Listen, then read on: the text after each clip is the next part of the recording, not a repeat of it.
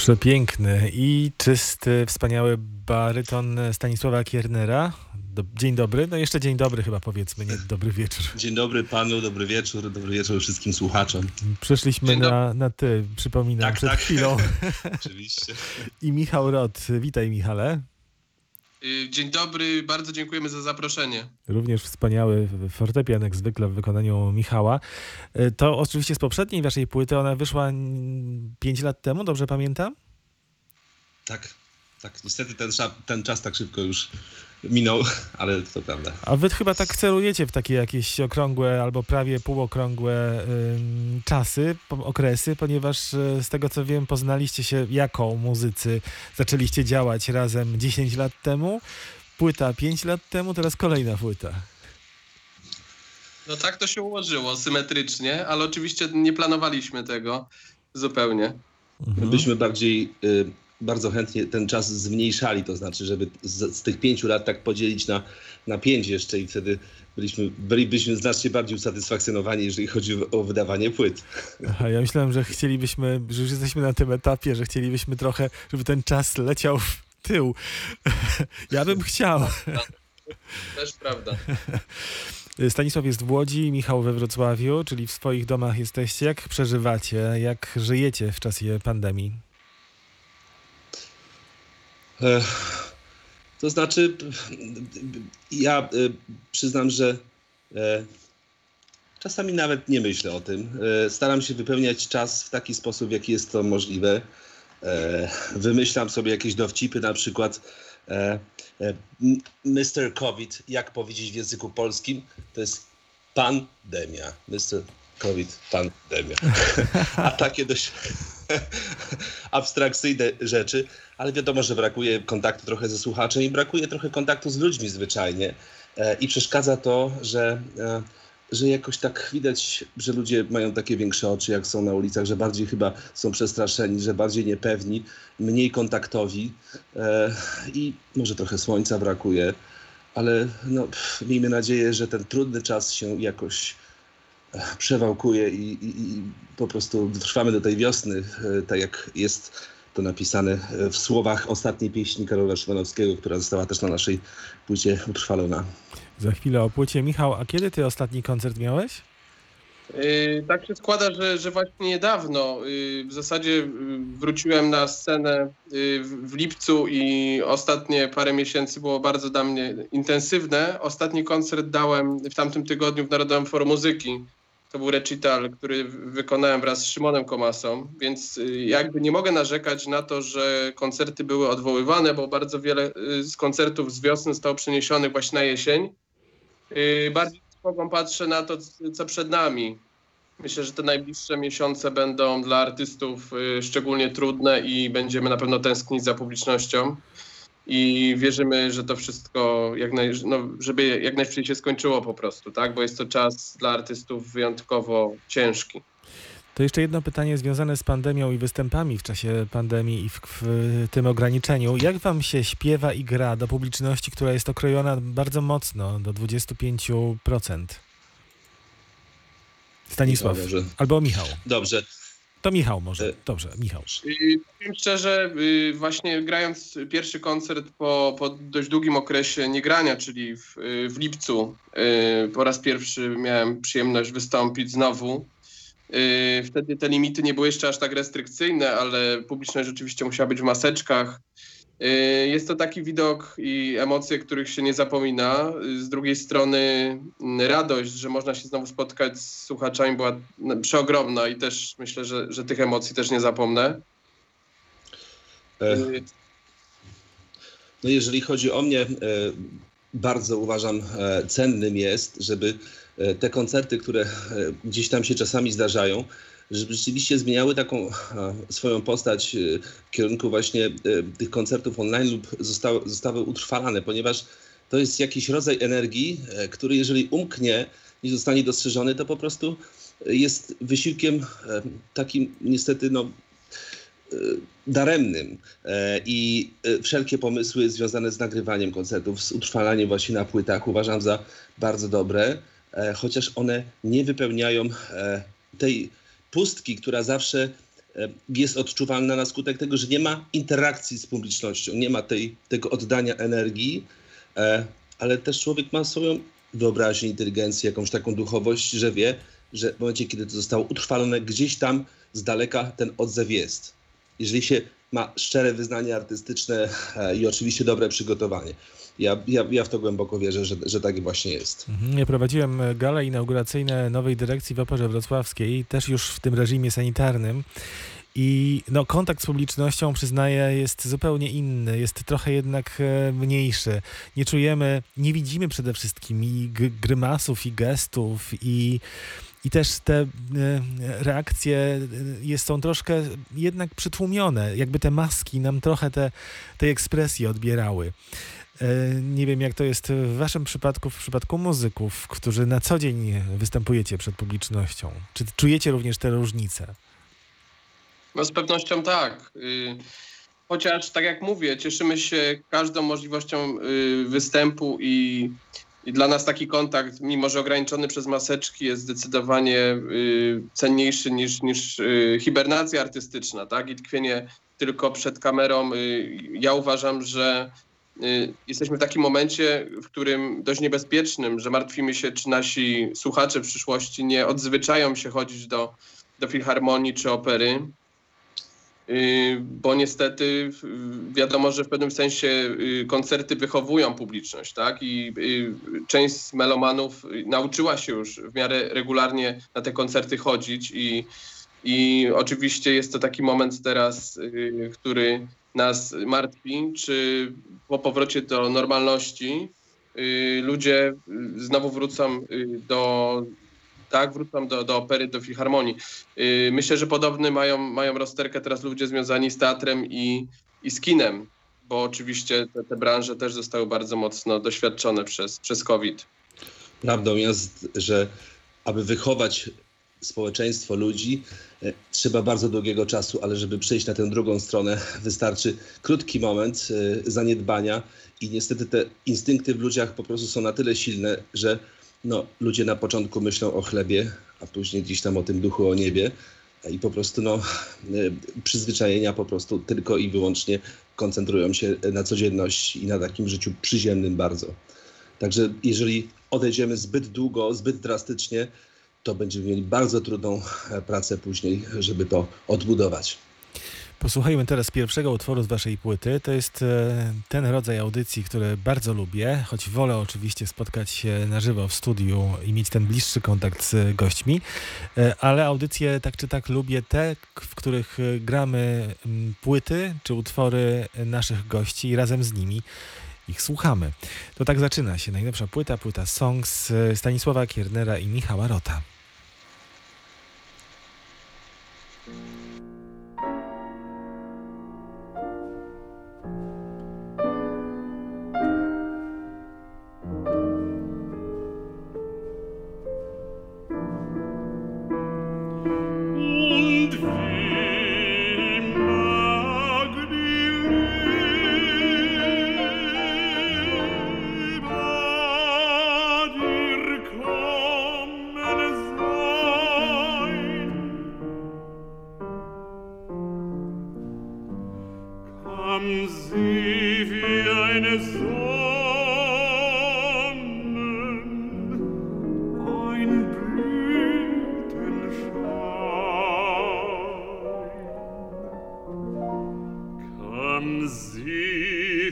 eine Bühne.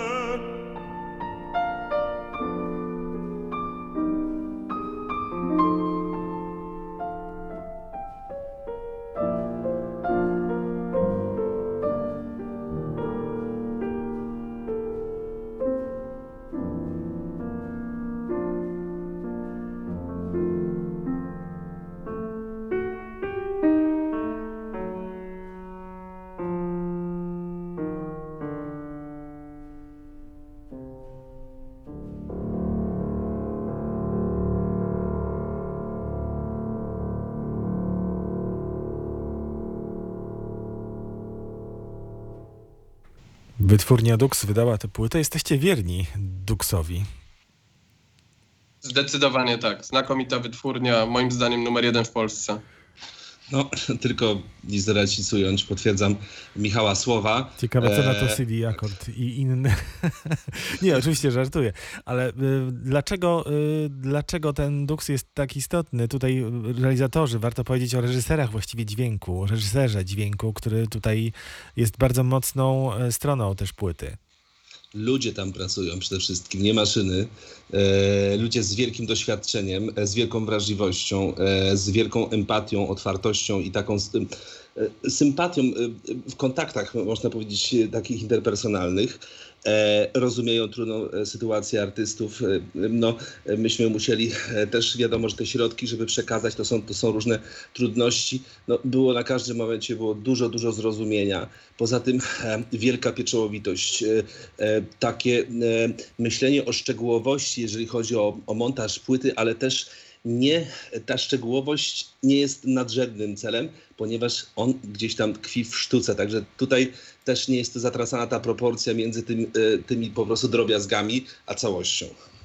Ja myślę, że tu w tym momencie właśnie warto podziękować panu Zbyszkowi Kusiakowi, który tą płytę znakomicie zrealizował i utrwalił materiał, zrobił mastering, zrobił montaż.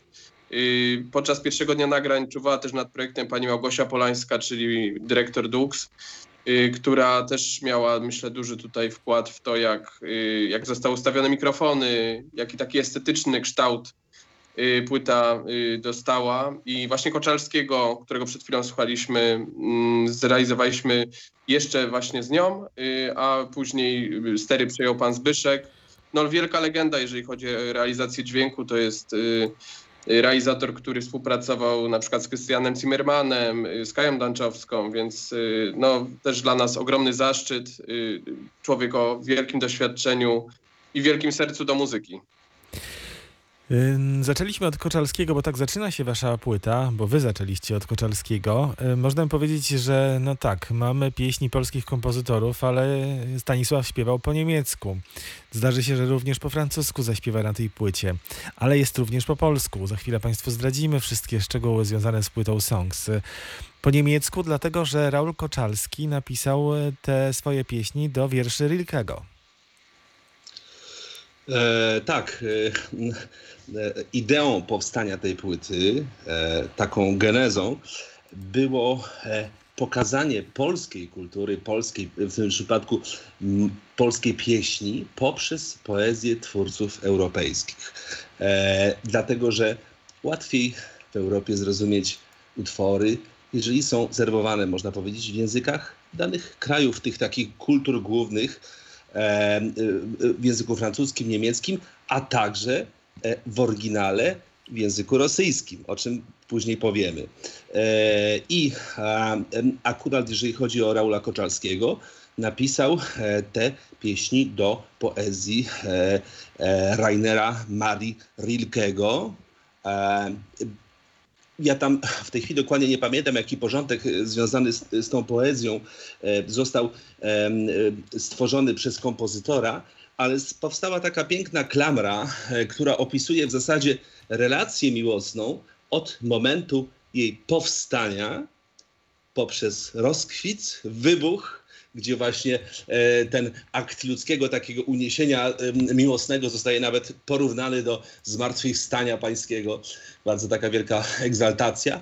A później es ist lang, czyli to gdzieś jest w pamięci, w myślach, e, w doświadczeniu, ale już w odległym czasie. Także przedstawiona miłość zmysłowa, ale w perspektywie człowieka dorosłego, który pamięta pewne zdarzenia takie z przeszłości. I to zostało ukazane w tych pieśniach naszych polskich, e, co mogą obcokrajowcy lepiej zrozumieć. I taka była też idea. Ja wam z kolei bardzo dziękuję za to, że odświeżyliście postać Raula Koczalskiego, czyli znakomitego, cudownego pianisty. Tutaj Michał mógłby coś powiedzieć, bo y, jakieś nagrania istnieją Raula Koczalskiego na szczęście. On umarł w latach, kt- nie pamiętam, 50, 49 roku? Czy nawet jeszcze wcześniej, y, mieliśmy taką wspaniałą swego czasu wytwórnię Selen Records, która zajmowała się wskrzeszaniem nagrań wybitnych pianistów właśnie tej ery y, nawet przedwojennej. Y, I tam pamiętam, były nagrania Raula Koczalskiego i z lat 30. i, i z, po, z początku lat 40. Y, Naprawdę wspaniałe nagrania. On był cudownym dzieckiem. Y, Zrobił światową karierę właśnie, szczególnie był znany z genialnych interpretacji dzieł Chopina. Zresztą dokonał znakomitego też wydania dzieł wszystkich Fryderyka Chopina. Uczył się zresztą chyba u, ucznia samego Chopina, czyli Karola Mikulego. Dokładnie, dokładnie, więc tutaj mamy do czynienia z y, kontynuacją tej wielkiej tradycji chopinowskiej, w zasadzie od same, y, z samego źródła czerpał. Wiadomo, że styl wykonawczy się bardzo zmienił od tamtego czasu, ale nagrania Koczalskiego na pewno cechował wielki taki rozmach, y, wyrafinowanie kolorystyczne. y, Kawał, to był naprawdę kawał wielkiej pianistyki. Y, Ciekawe, że właśnie y, mając taką karierę nie pokusił się o to, żeby promować bardziej swoje utwory. Myślę, że może też jego skromność tutaj y, zagrała rolę, y, bo pisał też koncerty fortepianowe. Y, Pani Joanna Ławrynowicz na przykład nagrała koncert Koczalskiego, z tego co pamiętam, y, w tamtym roku. To był trzeci koncert. Y, Też znakomita kompozycja. Ja myślę, mam nadzieję, że, że będzie coraz więcej się opowiadać o właśnie Koczalskim jako kompozytorze, bo był na pewno bardzo hojnie obdarzonym twórcą i jego muzyka się wpisuje bardzo mocno w kulturę mm, muzyczną późnego romantyzmu. Y, W pieśniach, które nagraliśmy, myślę, że tutaj można bardzo mocno odczuć ten wpływ niemieckiego romantyzmu. Wagnera, Ryszarda Straussa. Tam słychać orkiestrę y, w akompaniamencie. Jeżeli ten fortepian troszeczkę by przekształcić, słychać po prostu gdzieś jakąś orkiestrację y, wyobraźni, w zamyśle kompozytora. Tak mi się wydaje. Tak, niezwykłe zastosowanie harmonii. Miał na pewno wielki dar do operowania nietuzinkowymi y, harmoniami, które są w tym cyklu obecne. Raul Koczalski, proszę sobie odświeżyć to nazwisko, poszukać e, biografii e, w internecie, a mm, również czekać na audycję, wariacje. Ja obiecuję z inspiracji, dziękuję panom, bardzo poświęcę Raulowi Kaczalskiemu co najmniej jedną audycję. E, Tutaj też warto wspomnieć, ja nie wiem, czy był w, we Wrocławiu, bo w, koncertował właściwie w całej Europie, nigdy nie był Na w Stanach, pewno był. choć miał zaproszenie. Natomiast e, mówi Michał, że na pewno był. Na pewno Na pewno. wiem, że był na festiwalu trzecim, zdaje się, w Dusznikach Zdroju. Tam był wielką gwiazdą już pod koniec życia. No to zagrajmy jeszcze raz e, z waszej płyty, właśnie Raula Koczalskiego. To będzie utwór Einen Majtak mit der, mit dir beisammen sein. Oj, Stanisław, e, może ty powiesz trochę więcej o tym utworze. E, No, artysta lepiej zdecydowanie e, się prezentuje, gdy śpiewa, niż zbyt wiele mówi. Także jeżeli chodzi o, o Raula Koczalskiego, rzeczywiście te, te, te pieśni są nacechowane e, wielką melodyką. Zwyczajnie tam trzeba śpiewać. E, Trzeba pokazać barwę głosu, trzeba pokazać wielkie legato. E, e, też takie umiejętności językowe, które są związane z techniką wykonawczą, e, żeby ten język nie był językiem szarpanym, żeby, on był, żeby to brzmiało płynnie, żeby to nie drażniło, żeby to nas Polaków mogło przekonać rzeczywiście, że nie należy po prostu dzielić na piękny język, brzydki język. Moim językiem ulubionym, przyznam, e, jeżeli chodzi o wokalistykę, jest niemiecki właśnie poprzez to, że on zupełnie się zmienia w śpiewie. Ma zupełnie swoje inne oblicze w momencie, kiedy go się używa e, w wokalistyce. Jest bardzo dźwiękonaśladowczy. Słowa po prostu oznaczają to, co dany wyraz e, opisuje e, i dlatego mi się bardzo podoba. No, oczywiście język francuski te, też jestem zakochany, ale to tutaj zbyt długo by o tym mówić. Myślę, że e, nagranie samo e, w sobie wskaże tę moją pasję, która gdzieś tam we mnie tkwi. To posłuchamy. To jest numer 3 z płyty naszych dzisiejszych gości, Stanisława Kiernera i Michała Rota.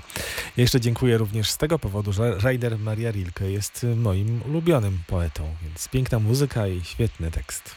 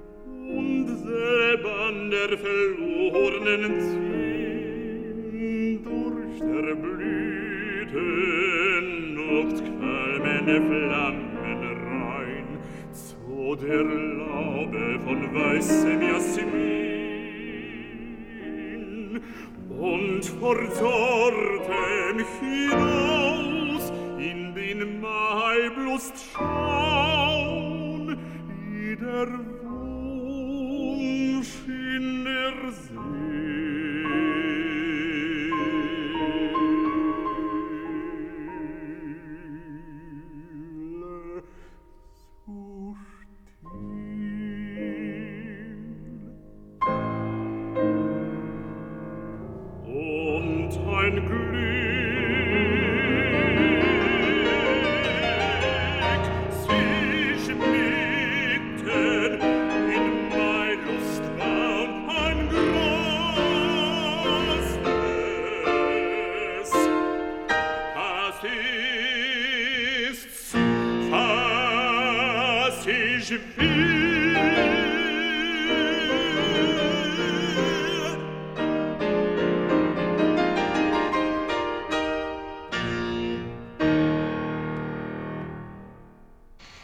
Wrocław Kultura. Spędzamy ten czas, to popołudnie z Michałem Rotem i Stanisławem Kiernerem, którzy nagrali piękną płytę, kolejną zresztą w swoim dorobku.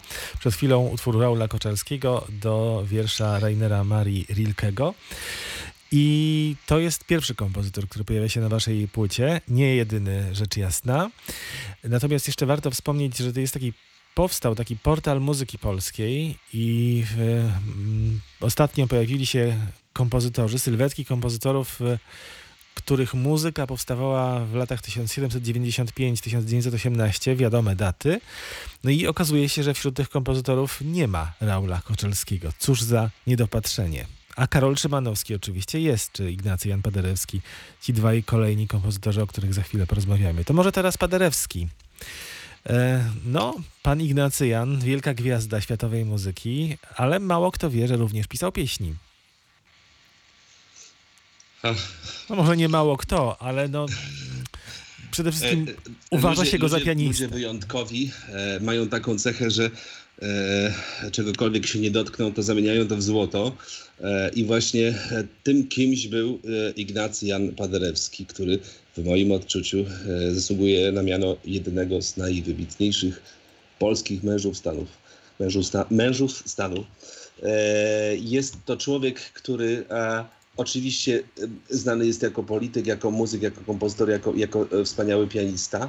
E, I to ten cykl pieśni potwierdza tylko jego ten intelekt, e, jego wszechstronność i no, cieszę się bardzo, Michał oczywiście też, że na tej naszej płycie ten cykl w zasadzie chyba jest takim najważniejszym elementem, który, e, który udało nam się, e, e, udało nam się dość szybko wkomponować w całość. I ja tutaj uważam, że Ignacy Jan Paderewski jest bohaterem tej płyty, naj, naj, największą postacią, którą nawet na okładce podkreśla taka niebieska literka w moim ulubionym ko- kolorze, literka E, wpleciona w jego nazwisko.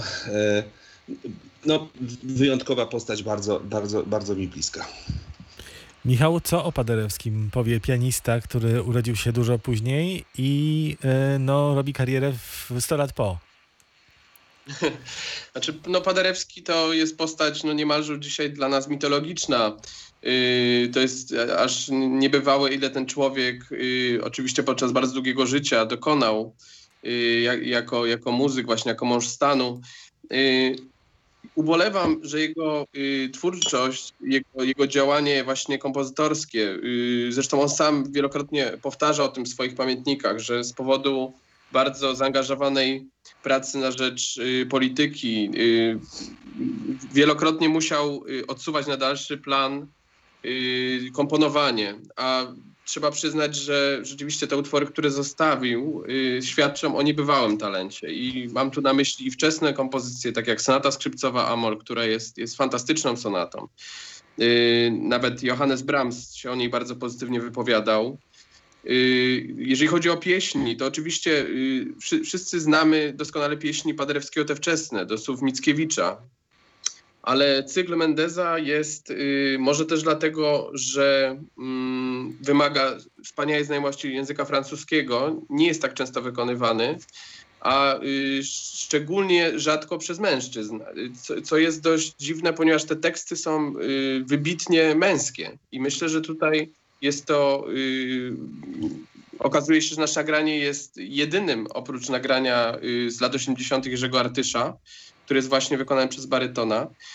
Y, Te pieśni absolutnie pokazują, jakie wielkie mistrzostwo Paderewski w tej formie osiągnął i co jest ciekawe, no, wielu kompozytorów y, musiało z tym gatunkiem spędzić wiele lat, żeby, żeby się y, jakby odnaleźć, dojść do tego mistrzostwa. Paderewski, można powiedzieć, że w swoim pierwszym takim bardzo dużym dziele tego typu już to mistrzostwo osiąga, bo to jest y, podróż przez te 12 pieśni, y, przez wszystkie jakby odcienie też y, emocji i jego możliwości jako kompozytora. Te pieśni są niesamowicie barwne.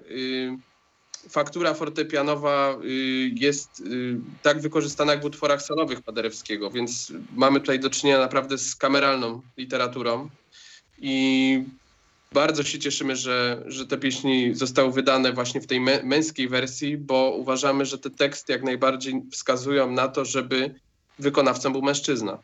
Podobnie można powiedzieć, e, e, że pozwolę sobie tutaj wtrącić, e, a propos Raula Koczarskiego.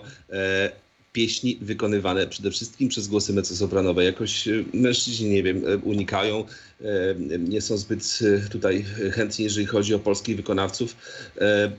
I też o Szymanowskiego. Ten cykl nie był wykonywany e, wcześniej e, przez głos barytonowy męski. Tenor, e, głosy tenorowe owszem, ale, ale właśnie barytony nie. Także chcieliśmy tutaj właśnie po, nawiązać i barwą głosu, i, i tą treścią do takich chyba tych korzeni tych wszystkich utworów. Posłuchamy teraz e, jednej z pieśni Ignacego Jana Paderewskiego, Le Ciel Treba, czyli mamy język francuski, który też jest e, językiem, który uwielbia Stanisław Kierner. A mocno się wygryzałeś w poezję. Y, Ten poeta, do którego wierszy pisał Paderewski, to parnasista, czyli ten mamy ten, ten no w sumie podobny okres co Rilke. E, tak, ja e, starałem się dotrzeć też właśnie do, do kilku informacji związanych z poetą i, i troszeczkę e, żyjący wcześniej od, e, od, od kompozytora. E, i, i, tam tej, tej symboli, e, symbolista, z tego co pamiętam. E, I te utwory, ta poezja, rzeczywiście ona nie mówi konkretnie o jakiejś rzeczy, nie mówi o kochance, nie mówi o postaci, o pewnych spirytualnych doznaniach, e, duchowych zmaganiach, pewnej wyobraźni, pewnym takim potencjale uczuciowym, który gdzieś tkwi w każdym człowieku i po prostu tylko czeka na tą eksplozję. I, na ten, I też jakby wskazuje, co się może wydarzyć. On przeczuwa, on mówi w pewnym e, momencie w swojej poezji, e, ale czy ona tak naprawdę istnieje, ta jego wybranka, ta jego po prostu kochana, ponieważ tak w zasadzie tak długo, długo jej nie widział. Mamy świadomość, że pisze do kobiety, a pewnym momencie się okazuje, że jej nie ma tak naprawdę. E, I też e, ta płyta jest ciekawa o tyle, że ona w każdym z tych y, cykli pokazuje inne oblicze miłości. U Rilkego ono kipi gdzieś tam tą zmysłowością w tej poezji. U e, e, Mendeza jest duchowe, spirytualne, takie bym powiedział metafizyczne, nawet jakieś takie e, e, no, nasączone wie, wieloma e, y, takimi e, wyobraźni głę- głęboko tkwiącymi uczuciami, e, a u Szymanowskiego w zasadzie to jest nawet jakiś taki charakter modlitwy, bym powiedział, e, do wyższych e, po prostu tutaj e, sił. E, I e, u Mendeza właśnie to trzeba było przedstawić, żeby zagłębić się w jakieś takie wnętrze, w taką treść, która jest nierealna, ale gdzieś tkwi w potencjale każdego człowieka. Posłuchajmy dwie pieśni. Le Ciel Treba i Eugène Patre.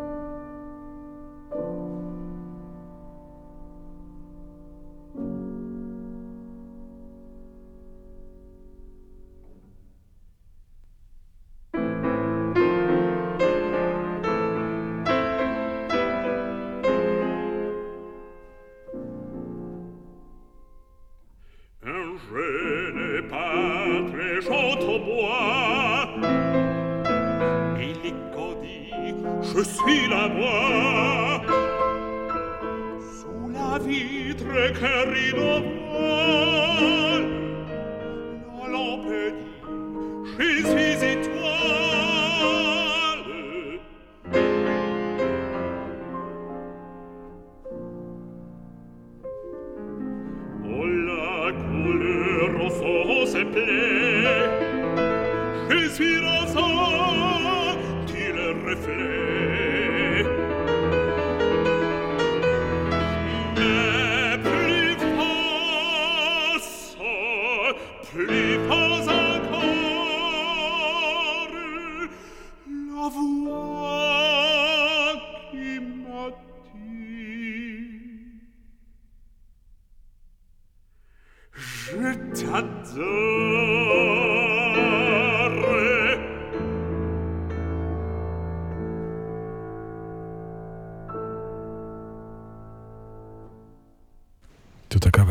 drapieżna ta wersja miłości. Dramatyczna wbrew pozorom. Stanisław Kierner i Michał Rot są z nami ciągle. Jeszcze o jednym kompozytorze za chwilę Państwu opowiemy. Ja chciałbym zapytać jeszcze, jak się poznaliście te 10 lat temu, a może jeszcze wcześniej? Połączyła Was Łódź, czy, czy coś Tak, jeszcze? oczywiście. Y, Ja w zasadzie urodziłem się w Łodzi, więc myślę, że to też y, nas łączy, ale y, poznaliśmy się na akademii.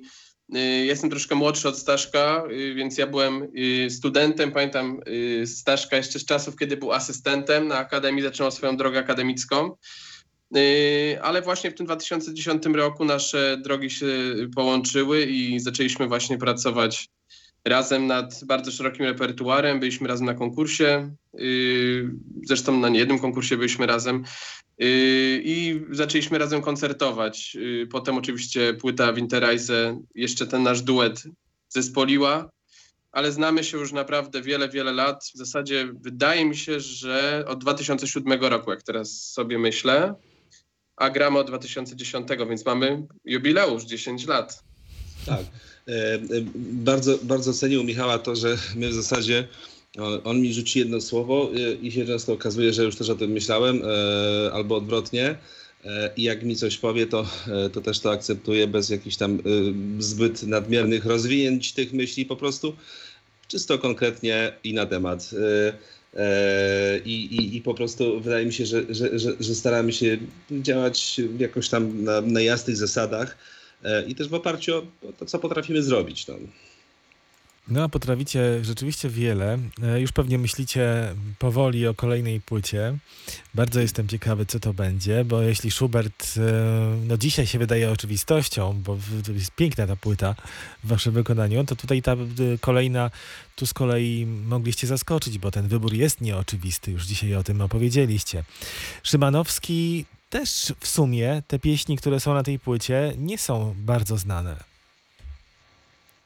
Michał, może Y, To prawda, chociaż powiem szczerze, że y, ten opus 32 y, są wspaniałe wykonania. Właśnie szczególnie mam tu na myśli wykonanie pani Uli Kryger i Jadwigi Rappe. Y, To są dwa na pewno żeńskie wspaniałe wykonania tego cyklu i szczerze mówiąc y, Wschód Słońca jest dość znaną pieśnią. Myślę, że w bogatej twórczości Szymanowskiego pieśniarskiej są y, cykle mniej znane od tego. Y, My jeszcze w swoim repertuarze mamy genialny cykl do Słówka Sprowicza, ten wczesny, opus piąte. Y, Wykonujemy wersji troszeczkę niższej, jeżeli chodzi o tonację, bo on jest bardzo wysoko y, napisany w oryginalnych tonacjach, na wysoki to są mezzosopra. krwawe, krwawe pieśni, tak, po prostu tutaj można się, y, użyje takiego języka kolokwialnego, ale zwyczajnie zarżnąć. E, I e, prze, kontynuuj Michał, przepraszam, że... Y, To prawda, że ten cykl opus piąty jest zupełnie inaczej. Też Szymanowski myślę, że eksperymentował, bo było to je- jedno z jego pierwszych podejść do tej materii. Y, Jeżeli chodzi w ogóle o wykonanie pieśni Szymanowskiego przez głos męski, to jednak y, trzeba pamiętać, że Szymanowski pisał swoje pieśni na, na wyższe głosy. I one Dokładnie. zwykle na głosy koloraturowe wręcz y, sopranowe. Jeżeli byśmy tylko przypomnieli sobie o pieśniach Księżniczki z baśni na przykład, słynnym cyklu, czy, czy w rymach dziecięcych, tak? To są wszystko bardzo wysokie cykle i powiem szczerze, nie mieliśmy bardzo dużego wyboru, y, bo Kasprowicz jest tutaj bardzo rozbudowanym cyklem, który by nam się nie zmieścił na tym krążku. Dlatego też y, decyzja y, spowodowana językiem, ponieważ Dawidowno to oczywiście ten wpływ tutaj kultury rosyjskiej, chociaż Staszek wykonuje te pieśni po polsku, też przez wzgląd na genialne tłumaczenie Iwaszkiewicza tych, tych wierszy. Y, Zresztą wielokrotnie rozmawiałem na ten temat właśnie z Ulą Kryger, która jest genialną wykonawczynią y, pieśni Szmanowskiego i ona też y, wykonuje ten cykl częściej po polsku, bo uważa, że to tłumaczenie wręcz, może zabrzmi to dziwnie, ale przerasta oryginał. Mhm. Ja powiedziałem o tym, że nie są może tak e, mocno znane, bo szczerze mówiąc, e, na myśli mam to, że w ogóle pieśni, ten repertuar pieśni nie jest bardzo mocno znany i popularny. E, Można nad tym ubolewać, ale tak po prostu jest, że nawet pieśni wspaniałych, wielkich kompozytorów gdzieś tam umykają nam w tych wszystkich symfoniach, koncertach i kwintetach, Grzegorz. kwartetach. Najpiękniejszy cytat jest bodajże z Rejsu. Polacy lubią te piosenki, które znają. I niestety troszeczkę coś takiego pokutuje, że to, co ludziom jest znane, gdzieś zasłyszane e, w uchu, uważa się, że to powinno gdzieś ciągle być obecne, ponieważ jest bezpieczne, przyjemne, zawsze będzie publiczność. Niestety my jesteśmy tym tutaj takim wytrychem, który chce tę taką skostniałą e, myśl e, po prostu złamać, bo nie może to w ten sposób wyglądać, że e, nie myślimy, że się zasklepiamy, po prostu, że nie analizujemy. Muzyka poważna wcale nie jest taka poważna. To jest muzyka o życiu, to jest muzyka o tym, co nas dotyka, e, tylko trzeba ch- trochę chcieć zrozumieć, mieć odwagę. Ja może też dodam dwa słowa. Niestety nie mamy w Polsce tradycji tak zwanych liber, li, liderabend, takie jakie są w Niemczech, właśnie czy, czy też yy, krajach takich jak Au- Austria czy Francja.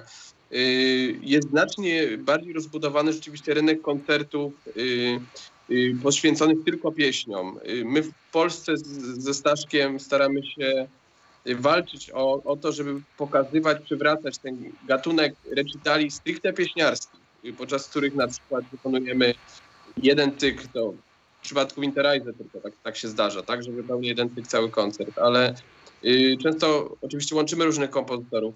Y, niestety ciągle bardzo mało tego typu koncertów w Polsce jest organizowanych, a bardzo szkoda, bo publiczność, która przychodzi na nasze koncerty, y, zwykle jest bardzo entuzjastycznie do tego nastawiona i ludzie y, chcą słuchać tego repertuaru i potrafią się nim zachwycić, tylko po prostu, y, tak jak powiedziałeś Grzesiu, to, to często przegrywa y, z takim repertuarem symfonicznym y, czy, czy utworami wirtuozowskimi, które są na pozór bardziej dla publiczności efektowne. Pieśni to jest zagłębienie się bardziej w tą stronę człowieczeństwa, tą głębszą i i, i wydaje mi się, że mm, bardzo sobie tego też życzę i, i też melomanom, żeby ten y, gatunek właśnie lider abend w Polsce powrócił do, do łask. Czyli więcej pieśni, e, drodzy Państwo, drodzy dyrektorzy e, różnych e, sal koncertowych. Bo śpiewacy doskonale o tym pamiętają, o pieśniach pamiętają. Zresztą no, z pieśni złożone są konkursy, w których licznie, licznie występują. No to Stanisławie, to teraz zbliżamy się do tego Szymanowskiego. Wybrałeś Bezgwiezdne Niebo, wybraliście Bezgwiezdne Niebo.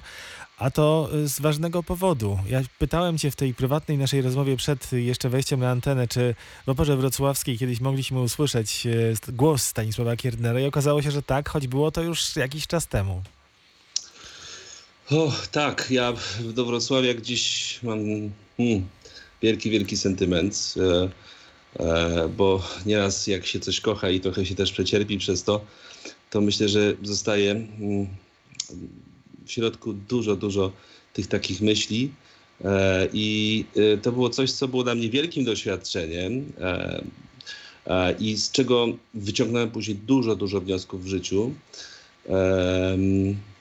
A tym doświadczeniem to było wykonanie, kontakt z Operą Wrocławską w 2007 roku po, po, po wygranym konkursie Adysali. E, No, e, zostałem zaproszony do wykonania. E, Też zaproponowane mi było od razu Król Roger Szymanowskiego, później Raj Utracony Krzysztofa Pendereckiego. I pamiętam, że to było takie wejście w rolę tego Króla Rogera. I jak sobie teraz patrzę po prostu, że to była jedna z moich pierwszych ról, wykonanie partii Króla Rogera. W dodatku byłeś ja młodym, prostu bardzo młodym śpiewakiem. Myślę, że albo ja byłem szalony, albo po prostu nie wiem. Ale udało się. Y, y, y, Nie miałem wówczas jeszcze ukończonych 28 lat, gdy, te partie wykonałem. E, Później za kilka lat też z zastępstwa po prostu po trzech latach, bo że w Majsku musiałem tę rolę wykonać. E, Przypomnieć sobie w ciągu trzech dni wykonać wszystko na pamięć, bez podziału na akty. E, Jeszcze po drodze samochodem e, z Łodzi do, e, do tego miasta w Niemczech. Nie wiem w tym momencie, jak ja to zrobiłem, ale, ale, ale wiem, że jakoś to zrobiłem. I teraz właśnie te echa króla Rogera gdzieś tam odbijają się w tej drugiej pieśni właśnie Niebo bez gwiazd.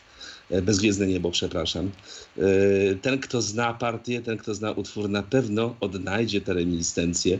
Tym bardziej, że librecista króla Rogera to tłumacz, to tłumacz e, poezji tutaj Dawidowa. Czyli Jarosław Cieszę się, że akurat tak gdzieś na mnie padło, że, że, że, że, ten cykl właśnie mo, mogłem wykonać i, i zaprezentować na płycie. Michał, ostatnie słowo do ciebie należy, do pianisty może. Niech y, śpiewak zaraz zaśpiewa, a pianista niech jeszcze coś powie. Y, No, chciałbym Państwa serdecznie zaprosić do, y, do kontaktu z tą naszą płytą.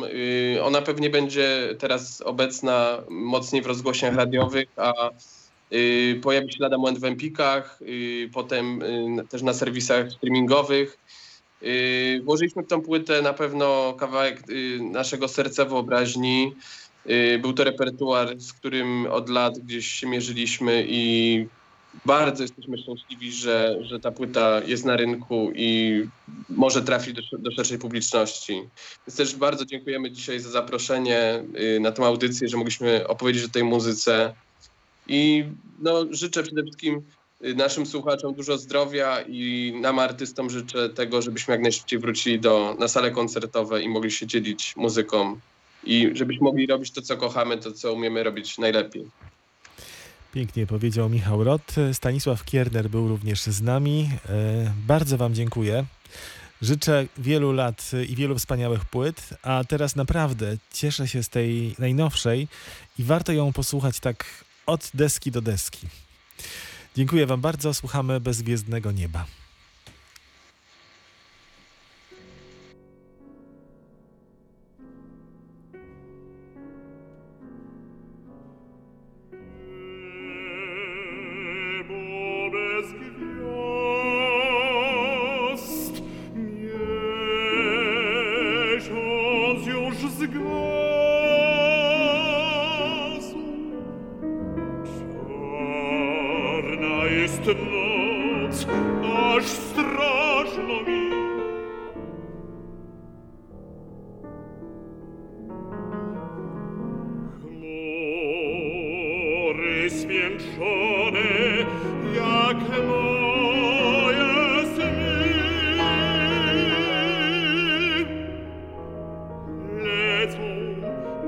niebie w nieznaną dal.